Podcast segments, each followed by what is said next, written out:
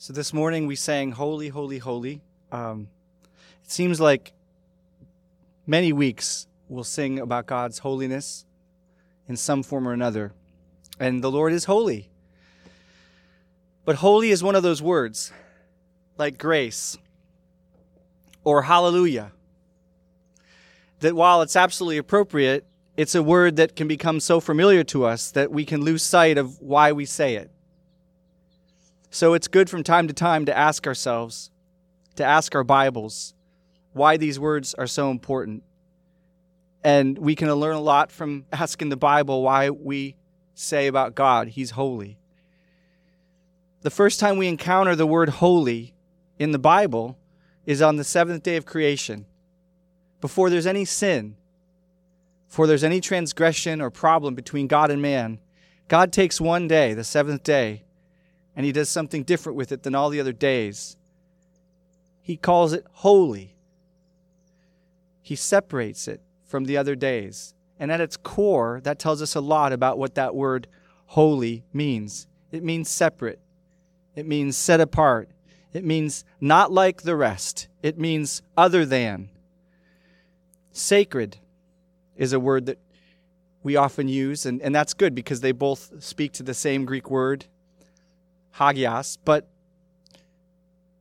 but the idea in that word is it's special, it's unique, it's apart from the regular thing. But more than just apart from the regular thing, like a car is different than a bike, or a helicopter is different than a horse. Holy means it's precious, it's special, it's to be honored, it's to be revered. And we see that more and more and more as the Word of God unpacks that word holy.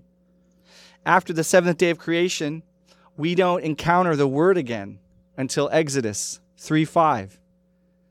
Isn't that wild? From Genesis day 7, we have to wait until Exodus to encounter the word holy again. Exodus 3 5. And if I'm wrong about that, please correct me, but that's my best understanding of that word particular, in particular in Hebrew and it is tra- translated in Hebrew. It's the first encounter that Moses has with God at the burning bush. It's where we see that word. And there God says to Moses, Do not come near. Take your sandals off your feet. For the place on which you are standing is holy ground. The fundamentals of God's holiness are right here in these two passages in Genesis 2 on the seventh day and in Exodus 3. God is holy He's separate. He's infinitely unlike anything else. He's sacred. He is infinite creator. We are creature. But his holiness is not limited to his status as creator, separate from creation. Even more serious for us, and we see this in Exodus 3 especially, his holiness becomes, in light of the fall, a function not just of his godness and our creatureliness, but of his righteousness and his moral purity and our lack of those things. And so his holiness, his sacredness, his other than us takes on greater weight than God versus creation. And now it causes him to say to Moses, Do not come near. That's what he says to Moses in that first encounter. Moses sees the burning bush and wants to move closer to understand what's going on with it. And God says to Moses, Stop. Don't come any closer. For the place on which you are standing is holy. Moses could not come as he was, for God was holy and Moses wasn't. God tells Moses to take off his shoes. Why? Because Moses no longer had any right, in light of God's holiness, to protect himself from the ground sanctified by God's presence.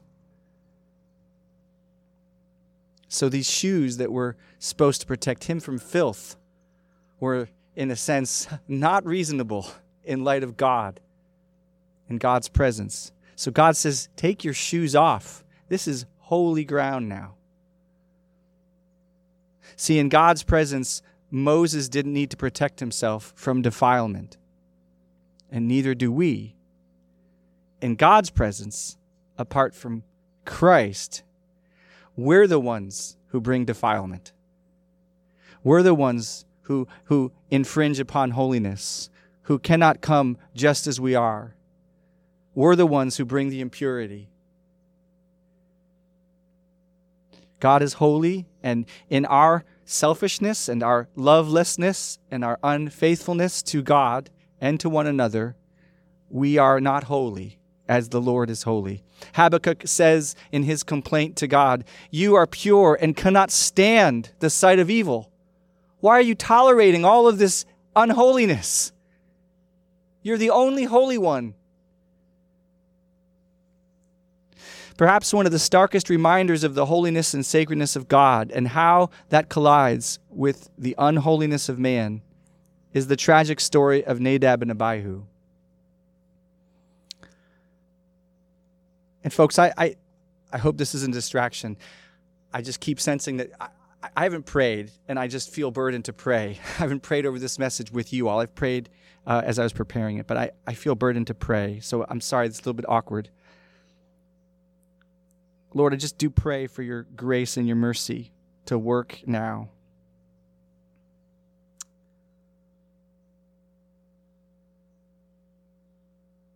Lord, you don't need my perfect message or my perfect homiletical approach. We need you and your love and your mercy to come draw near to us as we seek to draw near to you. Thank you for Jesus. Please help in his name. Amen. Perhaps one of the starkest reminders of the holiness and the sacredness of God and how that collides with the unholiness of man is the tragic story of Nadab and Abihu in Leviticus 10. These two men, Nadab and Abihu, were the sons of Moses' brother. They were Moses' nephews. They were the sons of Aaron, who was the, the head of the priests of God.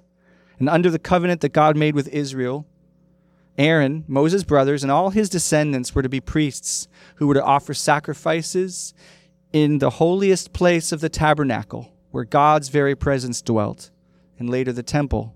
You know of it as the Holy of Holies. They were to do this according to God's clear commands and God's clear regulations, which He gave them ahead of time. They were told specifically when and how to enter God's presence in the sealed center of the tabernacle, where God's holiness expressed itself physically in a cloud of glory. But Aaron's two sons, perhaps in the excitement of this new role, new role perhaps in foolish disregard, came before the presence of the Lord. Some people have hypothesized that maybe they were even not sober. I, I, I don't I don't know what it was that motivated them, but they came before the presence of the Lord to offer a sacrifice according to their own idea, according to their own plan, according to their own time, and according to their own manner.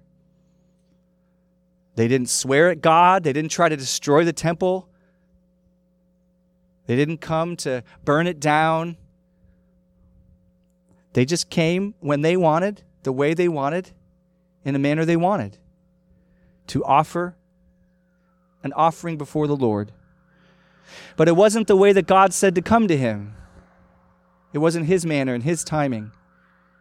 And Leviticus 10 says this Now Nadab and Abihu, the sons of Aaron, took their respective fire pans, and after putting fire in them, they placed incense on it, and they offered strange fire before the Lord, which he had not commanded them.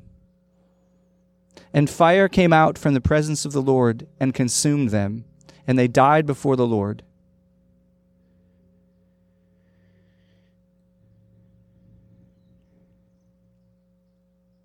Aaron's two boys were killed by God in a moment.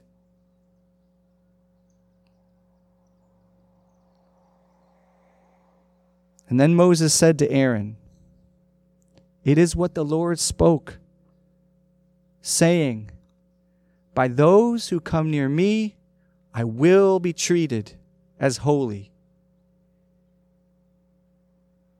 in the sight of all the peoples. I will be honored.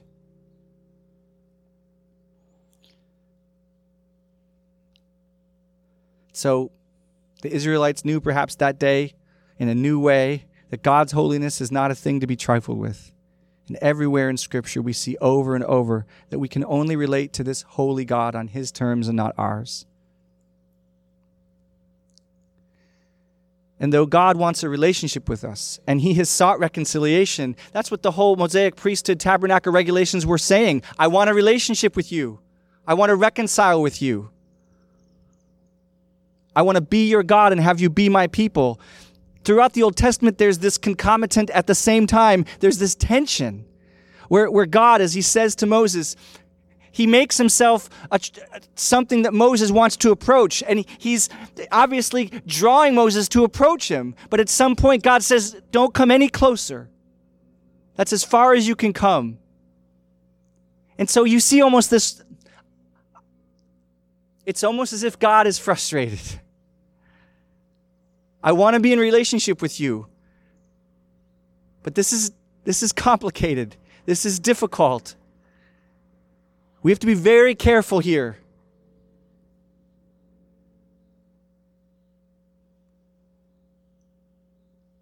You recall that throughout the Old Covenant era, being in the very presence of God, and most of you know this, we talked about this months ago, being in the very closest presence of God was reserved, even though his physical expression had manifested itself, at least permanently, to the people of Israel in the holy place, being in the presence of that manifestation, as close as you could conceivably get to God in, in terms of a physical expression, it was reserved for one day of the year only. Otherwise, it was shut out to everyone. But on that one day, it was reserved for one person only. It was always shut out to everyone.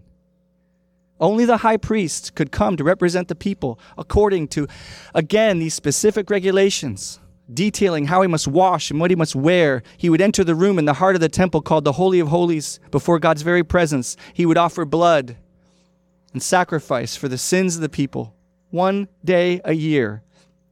One person for millions. The other 364 days of the year, the priest could, could well understand that in a sense God was saying, Do not come near, for I am holy. If you come near on those days, you will die.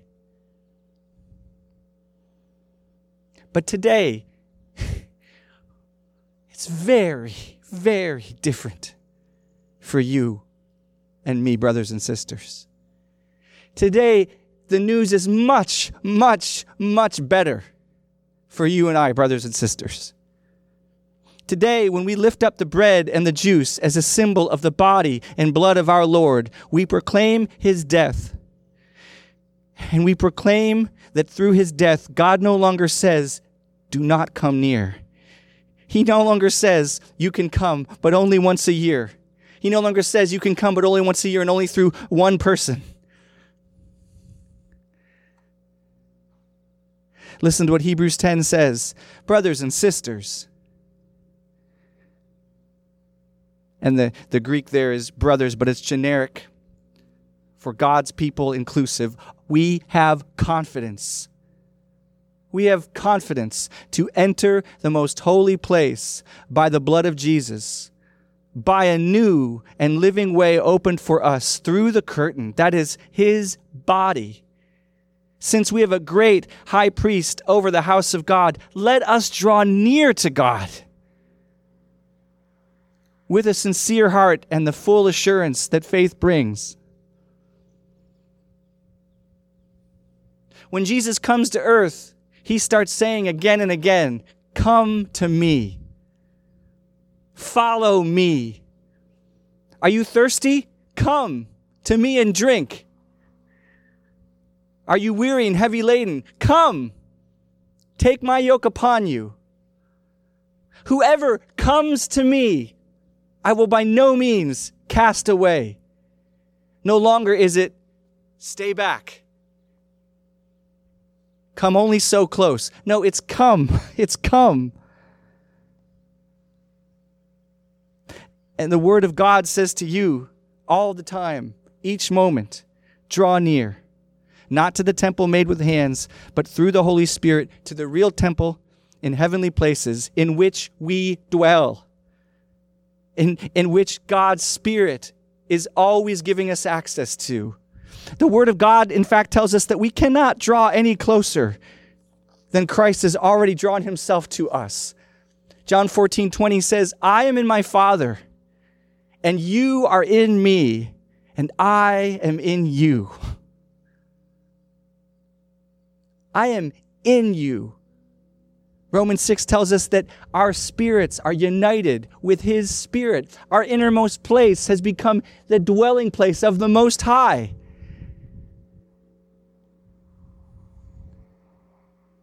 Each of you is now a holy of holies for the presence of God Almighty. And together as a church, we are the temple of God. Thousands of years of estrangement, of frustration, of come but stay back, it's over. It's over. What happened?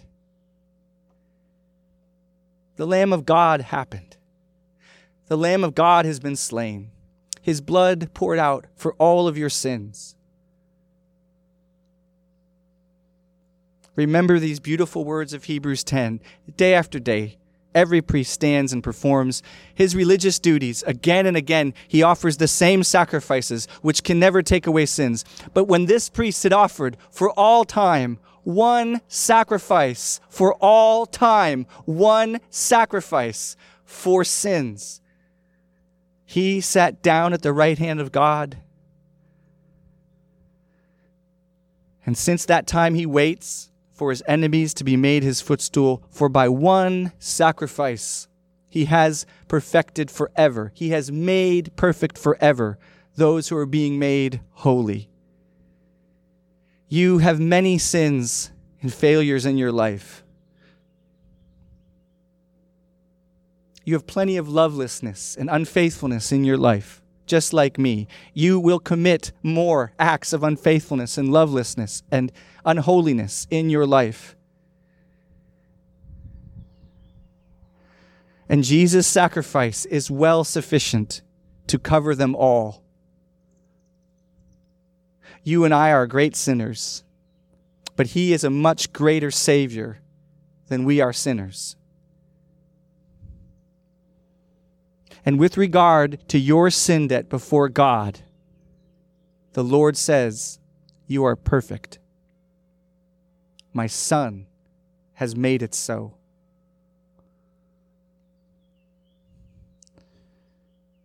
In fact, do you know what God calls you now? He calls you saint. I think that's the word I'm most familiar with in the New Testament for the word that Paul calls the people he writes to saint. I'm much more familiar with Paul calling them saints and Peter calling them saints than sinners, though we are both. But you're called saint. Do you know what saint means?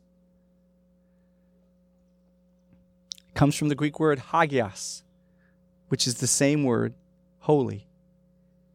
That's what God calls you now. Now He calls you holy.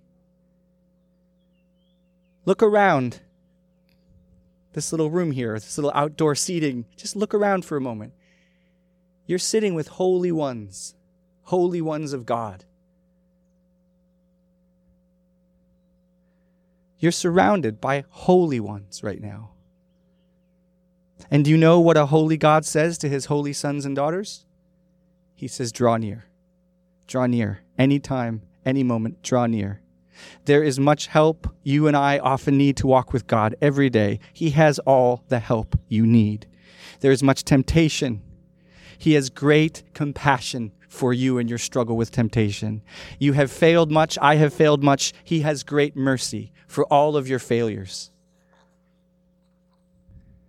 None of it makes you unholy because Jesus has finished paying the price for all of your unholiness.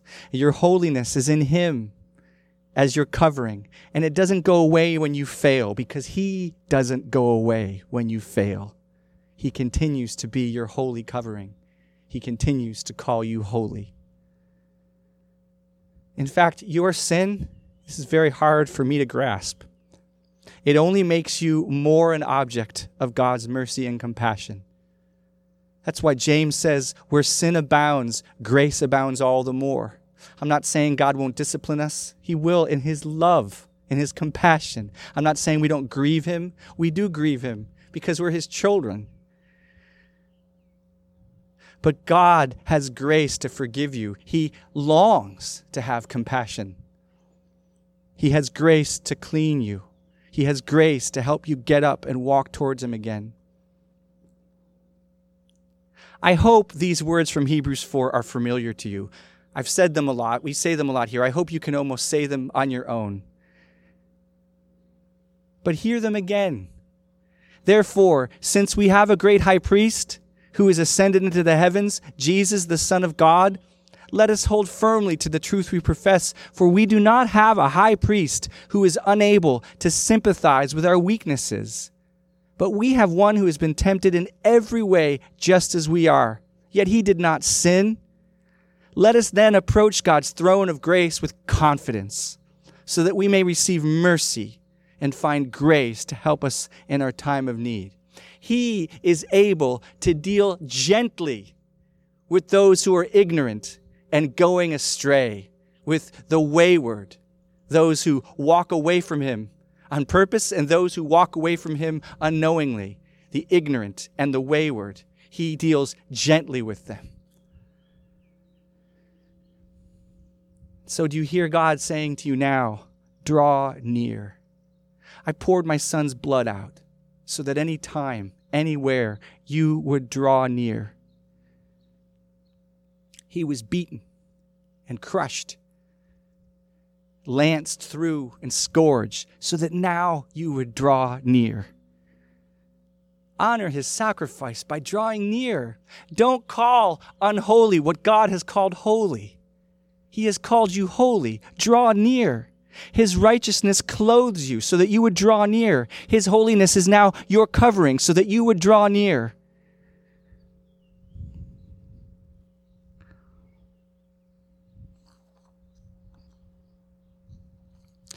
In the last two weeks, I've had two big moments with Jen.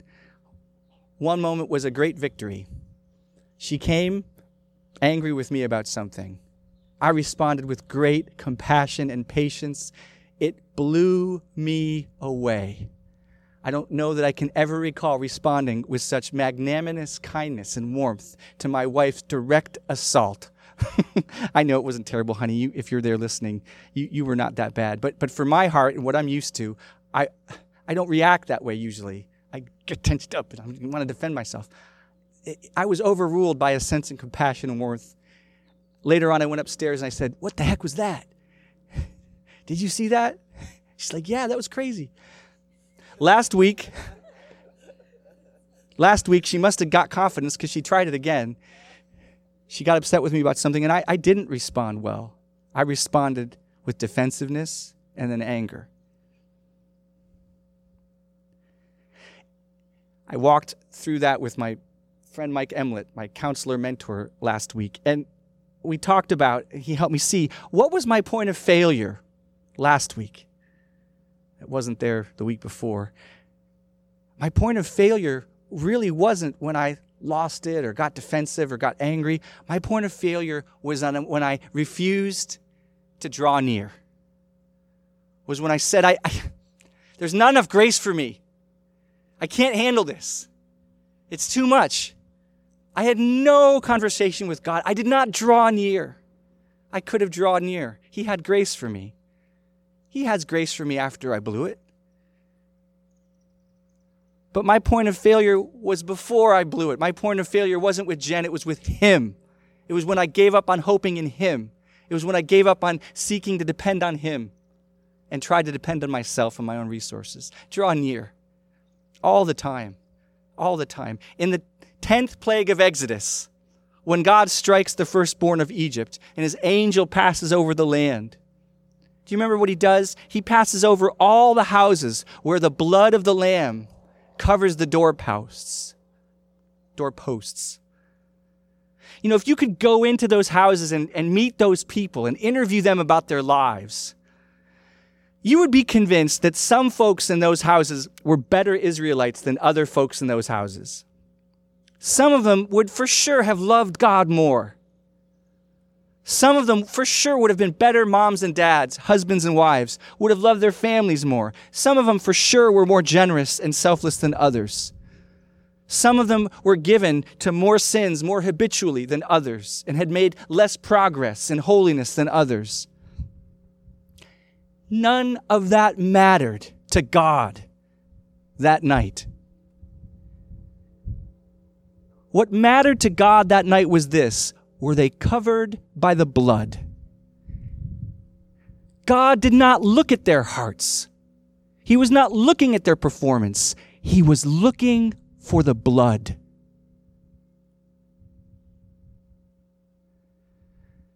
When you and I draw near to God, He is not first looking at your heart and your performance, He is looking for the blood. Do you have the blood of God's Son over the doorposts of your life? Is His blood your hope? Is His blood your only plea before a holy God? If that is true about you, brothers and sisters, then you are holy.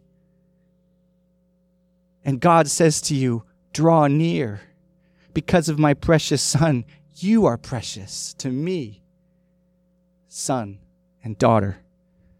Draw near, child. Draw near.